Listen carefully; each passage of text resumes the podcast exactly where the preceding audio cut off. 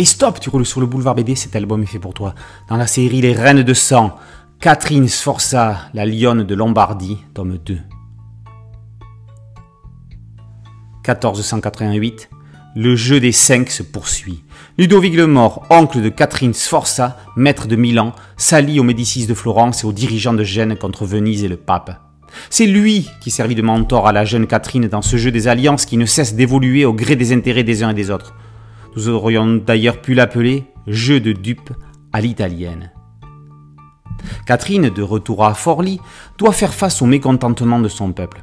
Son mari, le comte Girolamo Riaro, refuse de payer ses capitaines, se mettant ainsi également à dos sa garnison. C'est ce qu'attendaient les ordres et la fille pour tenter de reprendre le pouvoir.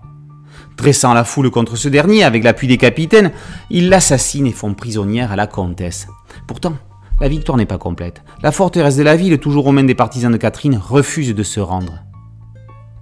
De dame au jasmin, elle devient la lionne de Lombardie, en rendant coup pour coup. Malheur à quiconque l'attaque, elle ou ses proches. Elle sort ses griffes, montre les crocs et applique une vengeance calculée, celle qui convient à un prince dans le jeu des princes. Le jeu des cinq, justement, elle le connaît et elle sait en jouer. Enfin, elle le croit, car qui en connaît réellement toutes ses règles, tous ses coins d'ombre et ses évolutions? Catherine l'apprendra à ses dépens, car peut-on réellement lutter contre les Borgia quand ils vous prennent comme cible? Fille d'un homme qui n'a jamais connu la peur, elle ne l'a connue jamais non plus et se comporta toute sa vie avec abnégation et courage, refusant la trahison, la lâcheté et la défaite. Ce volume 2 met en lumière son tempérament de tigresse et sa volonté d'indépendance. Icône parfaite de l'idéal féminin de la Renaissance en Italie, Catherine Sforza est le symbole même de l'engagement des femmes face au destin rotor de la vie.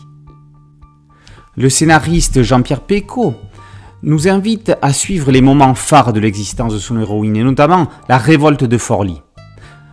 Ceci dit, quelques indications temporelles supplémentaires n'auraient pas été superflues.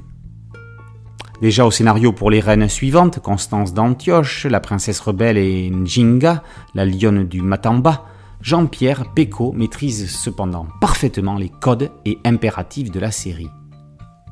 Au dessin aux couleurs, le couple Parma-Fogoli fait merveille. Il reste bien dans l'esprit de l'album et l'atmosphère qu'il veut dégager. Même si certains détails faciaux sont parfois imprécis, les décors et paysages sont des plus prenants.